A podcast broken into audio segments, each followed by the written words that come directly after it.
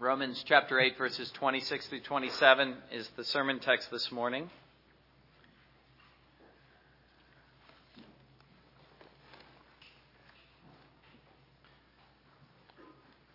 Romans chapter 8, verses 26 and 27. And hear the word of God. Likewise, the Spirit also helps in our weaknesses for we do not know what we should pray for as we ought, but the Spirit Himself makes intercession for us with groanings which cannot be uttered.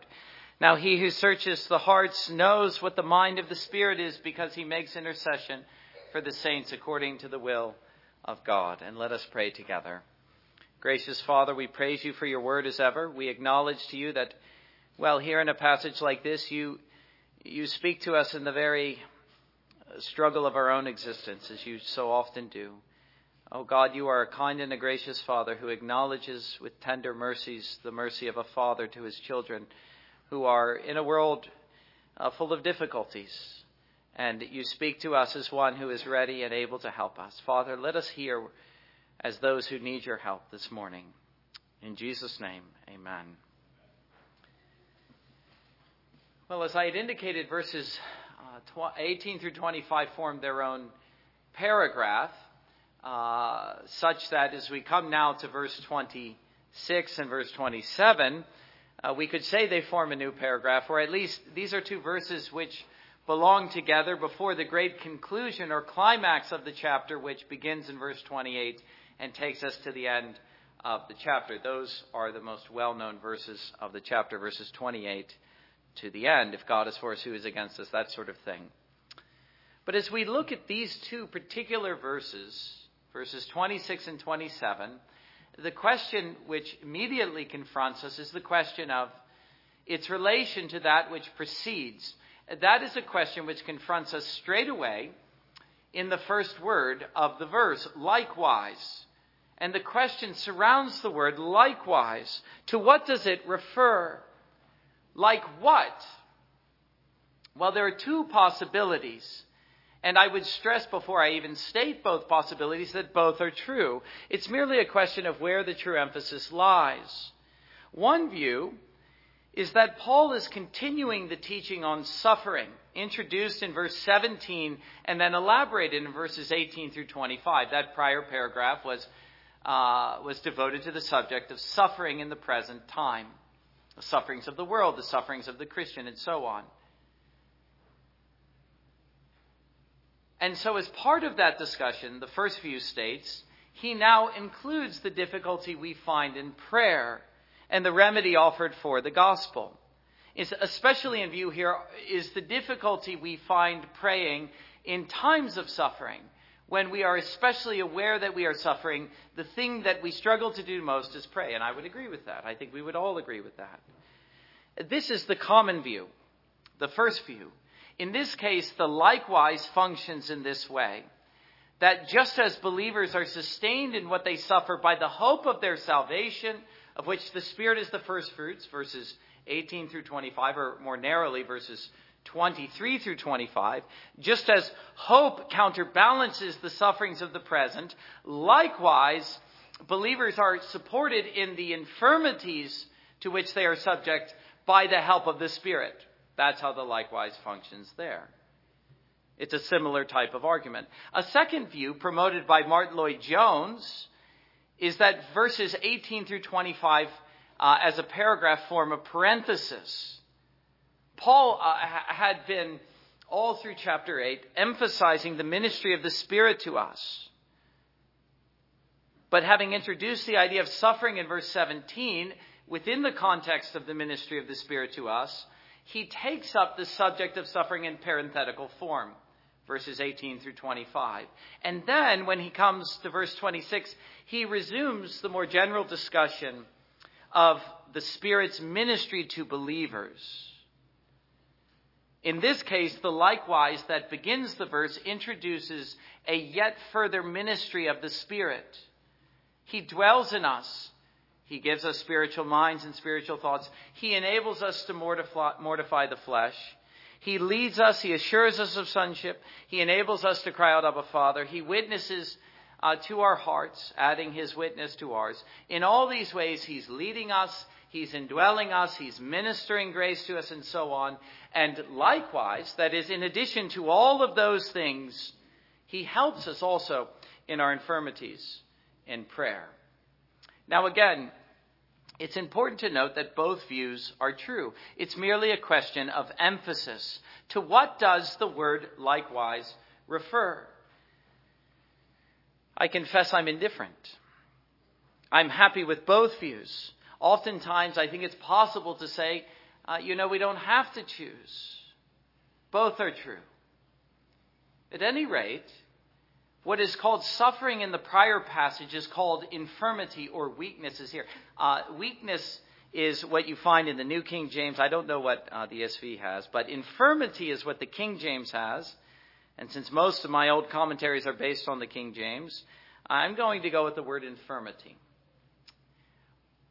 What is called the sufferings of the present time in the prior passage is called infirmity here, which leads me to the first point, which is a question. What does the apostle mean when he speaks of infirmity or weakness? Well, clearly, uh, what he said in the prior verses uh, made him think of this. And so there obviously is some connection, however you define it. The idea of infirmity, our own infirmity, fits in with the previous discussion on the sufferings of the present time, verse 18. It's something that could be described in the same way. It's general, it's pervasive. It affects us all because of sin. In other words, no one is exempt. All are subject to this infirmity because we are in the body. We're all suffering, verses 18 through 25, so too we are all, let us say, infirm or weak. Although that is not to say uh, this idea is purely physical, it's equally spiritual, uh, which Paul tells us when he describes the infirmity primarily in the spiritual realm, that of prayer. Though that is not to say that the infirmity or the weakness that Paul is speaking of is in itself sinful. It is not. It is rather like suffering, which is not in itself sinful either, the effect or the consequence of sin. This is what happens to man, even redeemed man, in a world that is cursed by God. Man in the body is weak. He's infirm. He is subject to certain limitations. He can't always do what he sets out to do. He's frustrated in his design and his purpose. In that way, uh, this idea of the infirmity of the believer is very similar to what is said about the creation. Verse 20 The creation was subjected to futility, not willingly, but because of him who subjected it. So to the believer, likewise the Spirit helps us in our weakness. What's he saying? Well, we've been subjected to futility. We set out to do something, and in this particular case, we set out to pray. That's really just one example. You could speak of the infirmity in many ways, but we set out to pray. That's our, our intention, our design, and we are utterly frustrated in it. We're infirm, we're weak. So it's weakness of the body on account of sin. It is important to say, let me say with reverence, that this was true even of our Lord Himself. That this constituted an aspect of His humiliation, of His bodily existence as He dwelt among us. Uh, the, the, larger catechism, uh, question 48, describes uh, the humiliation, the sufferings of Christ, as including the infirmities of the flesh. He too, who was strong, was made weak for us, even to the point of dying on the cross. Yes, there it ends. Well, we should say it ends when he's raised from the grave. The weakness of the body even brought him to the depths of the grave. But we ought to see that, uh, as I like to quote Horatius Bonar, from the cradle to the cross, his whole life was a life of suffering. And part of that suffering was the infirmities of the flesh. Uh, the writer of the Hebrews says something very interesting and very uh, illuminating in this regard. He says that he learned obedience by what he suffered. A- am I saying, and this is where we're standing on dangerous ground, I have to be careful, but, but uh, are we, am I saying that Christ, even in a sense in his humanity, struggled to pray? Yes, I am saying that. In his humanity, this was part of the weakness of the flesh to which he was subjected. I am not saying by that that Christ sinned. No, he never sinned. But he suffered in this way. He was subjected to this infirmity. Indeed, it is in that very sense that he is able to sympathize with us in our weakness. Not just the weakness of sin, but just weakness. He can sympathize even with that. Why? Because he knew it. He knew it for a time. He learned obedience by all that he suffered, even the infirmities of the body. He was made to suffer in every sense the awful consequences of sin, not just at the cross, but all of his life. Do we not see something of the difficulty he found in prayer, even in Gethsemane? You see, we're standing on holy ground. We're considering uh, a mystery. But I tell you, it is so. And as this constituted part of the sufferings of Jesus Christ, the infirmities of the flesh, as Westminster Larger Catechism says, you see, it, it elaborates the idea. Here it just says infirmity, but, I, but I'm in agreement with the Larger Catechism. When it says infirmity, it means the infirmity of the body as that constituted an aspect of the sufferings of Jesus Christ, so it constitutes a major part of the sufferings of the believer for the present. Indeed, I agree with Haldane when he says that this infirmity to which the believer is subject, subjected is so great that but for the ministry of the Spirit in believers, it would be enough to sink even the best believers into a state of total despair. There isn't a way we could go on in faith for a single day, even redeemed, even regenerated. We would sink and fall into despair. In other words, what we have here in this verse, verse 26, is the doctrine of the necessity of the Holy Spirit in believers. He's necessary because we're weak, because we're so weak, because we're in bodies that are unredeemed. And what the apostle is really t- telling us here is that there wouldn't be a single Christian in the world but for the ministry of the Holy Spirit. The Spirit is in you, he says, verses 9, 10, and 11. Do, do you realize how dramatically important that is? How urgently important it is that the Spirit should be in you? Christ has gone to the Father, but he has sent his Spirit to take up his residence in you. Do you realize that you couldn't go on a single moment in the Christian life? You're just too weak if you didn't have the Spirit there to help you. The ministry of the Spirit is necessary. How does this infirmity manifest itself? It manifests itself in general one thinks of the body, and I know uh, that I'm speaking to people who know this well, because anyone who's ever lived the Christian life for a single day knows this well. The body is a kind of dead weight at times. Now, that leads us wrongly to despise the body. That isn't the Christian view, but at times we're tempted to do that. The body's a kind of dead weight. It's holding us back. It's holding us down. It's making us weak when we would be strong. I would go further. It's working against us. It's working against the better principles of the inner man, not just because of the sin that dwells in the flesh, but simply because of its weakness. It is subject to corruption and decay, not willingly, no, like the creation, but because of uh, he who subjected it in hope. And think how difficult it is, as Paul says, to pray. Just to pray every day for five minutes. Can you do that? Uninterrupted prayer for five minutes every day. I think that's harder than it sounds. I know that's harder than it sounds. Think how difficult it is, though I, I must really commend you. You do very well. But think how difficult it is to sustain uh, a spiritual interest and the outlook of faith for a single hour in worship. It's not an easy thing to do. What's hindering us? Well, what's hindering us is the weakness of the body. Now, you can blame sin for that, and you would be right. The body is terribly sinful. You could blame Satan and indeed, I would often say that, I do often say that, uh, that worship is the arena of spiritual warfare. The spirit is active, but so is Satan. So is the flesh. But the picture is incomplete if that's all you say. It's also just the fact of the body, the body.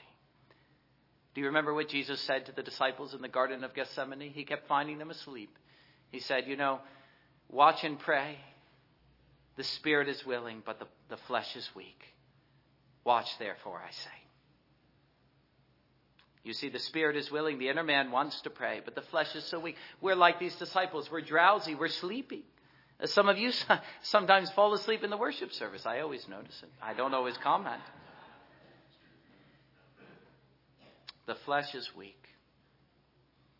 It, that's the general picture. The particular picture is this. What is primarily in view here is prayer. Again, that's where the disciples' weakness manifested itself. They should have been praying, they were sleeping. I think that's a great picture of what Paul is saying here. But we can be even more specific than that. It's that in prayer we don't know what to say. Well, okay, I'm going to spend five minutes in prayer. Where to begin? What to say? How to fill the time?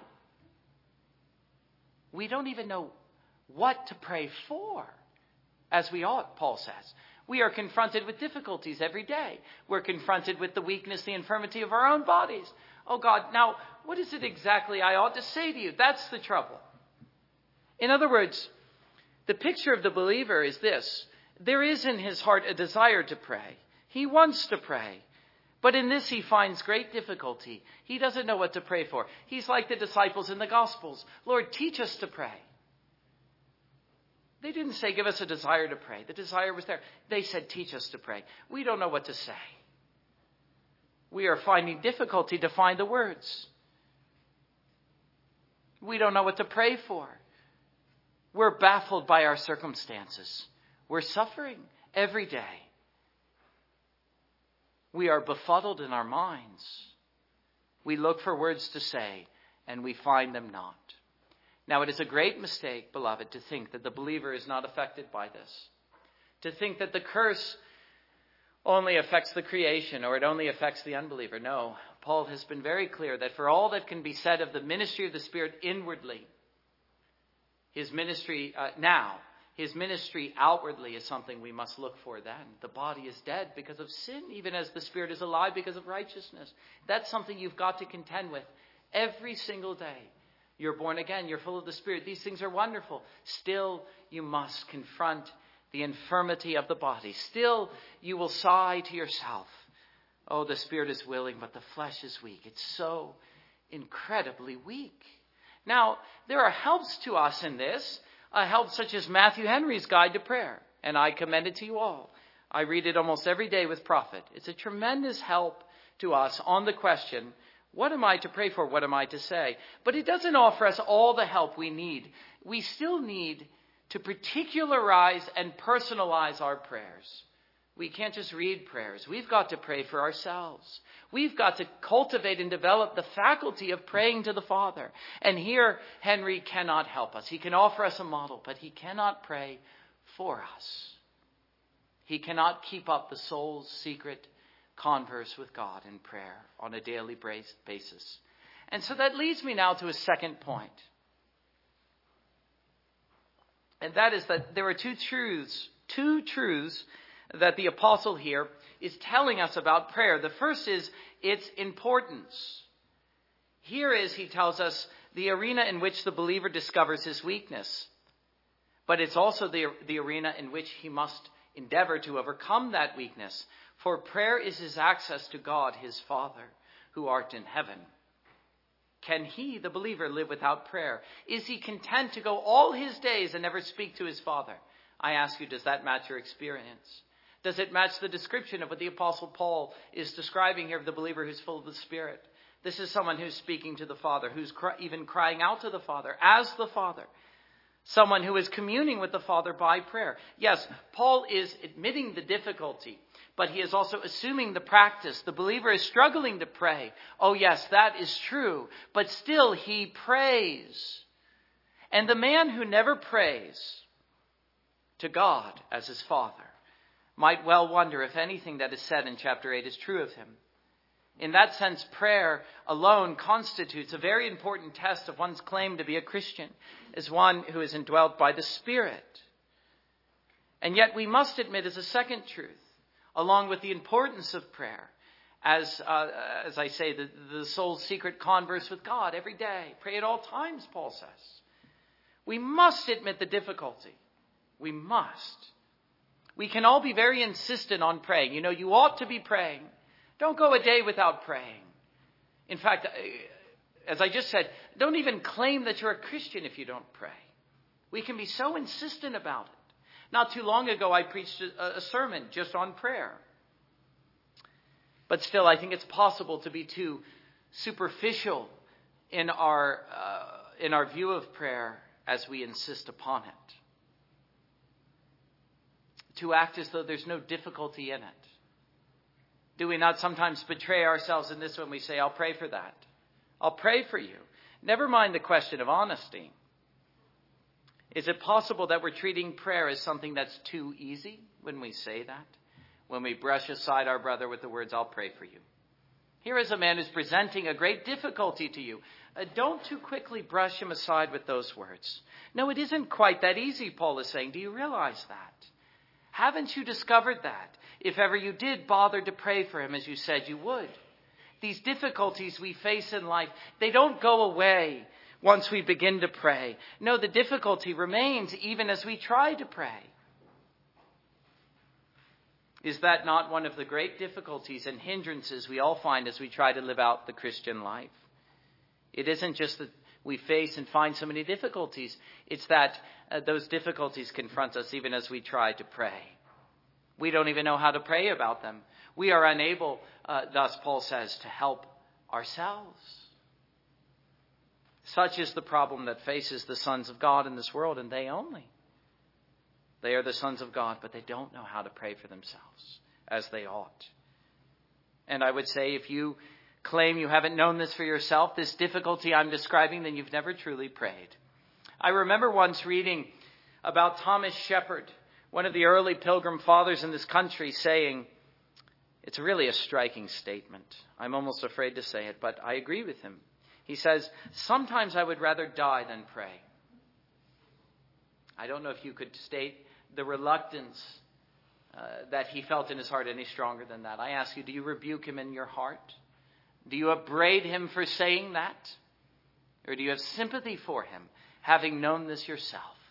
Sometimes I find I would rather do anything else, anything else in the whole world, than go to God in prayer. I'm reluctant. I find uh, just at the moment I set out to pray, there is a dead weight on my heart, which try as I might, I cannot remove. Well, thank God that isn't the complete picture. There is here, as ever, a gospel remedy offered to us as a third point. The remedy is stated as simply as ever.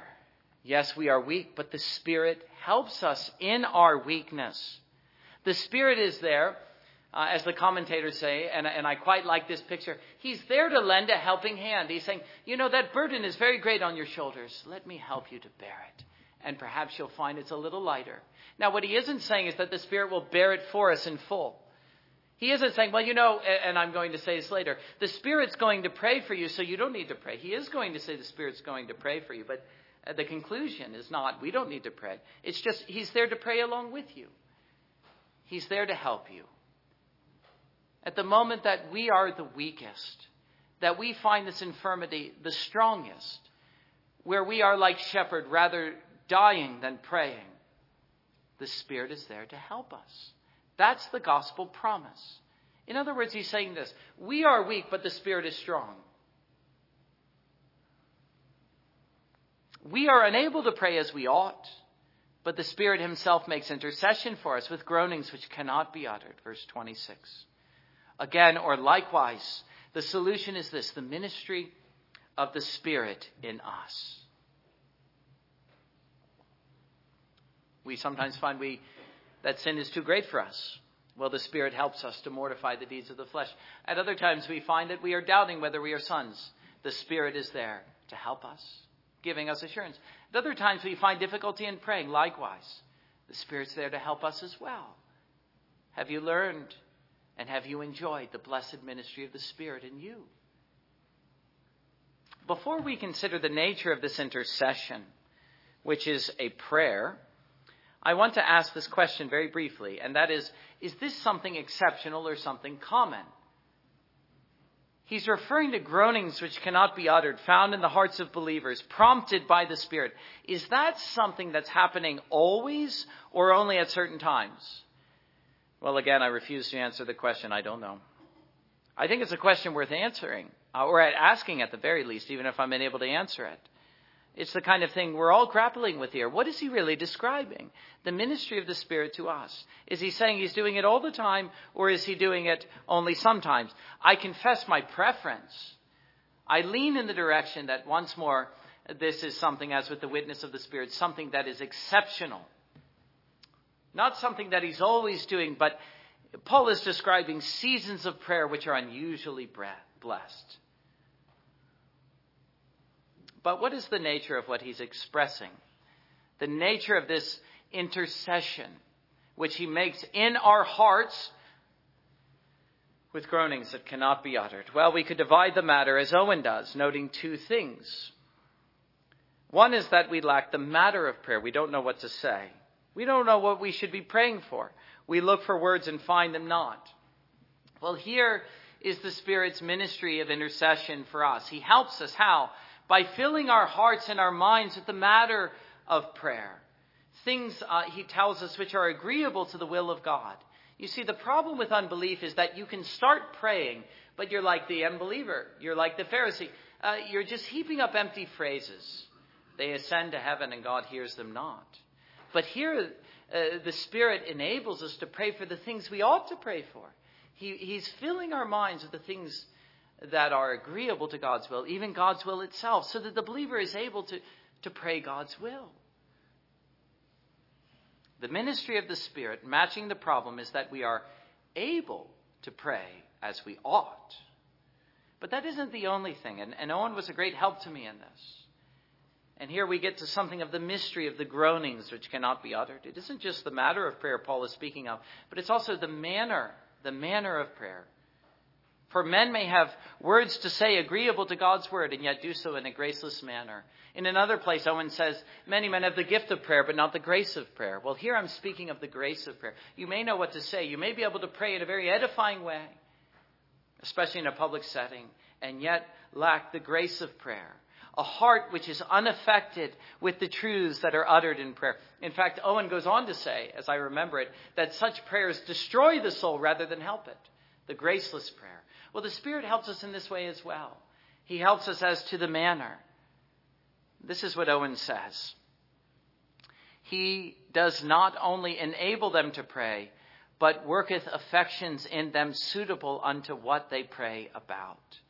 For these things proceed from the work of the Spirit on their wills and affections, stirring them up and carrying them forth unto God in and by the matter of their prayers in such a manner as no vehement working of natural affections can reach unto. And therefore is the Spirit said to make intercession for us with groanings which cannot be uttered. His working in us and acting by us that frame of heart and those fervent laboring desires which are so expressed in these with such depth of intention and laboring of mind as cannot be uttered. You see, uh, he, uh, how did he put it? In such a manner as no vehement working of natural affections can reach unto. He's saying, you can't just sit down and say, I'm going to stir myself up to this. He's saying only the Spirit can stir you up to true prayer. Only the Spirit can make you pray like this. Only the Spirit can make you really pray. And when He's doing so, well, you're aware of it. You're conscious of the fact that He's doing something in you that you could never have done in your own strength. He's helping you.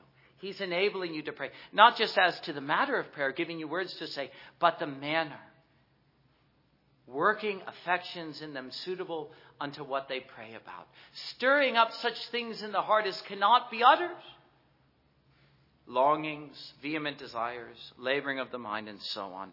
And so, as we look at this word groaning, I found myself asking this week, what was meant by that?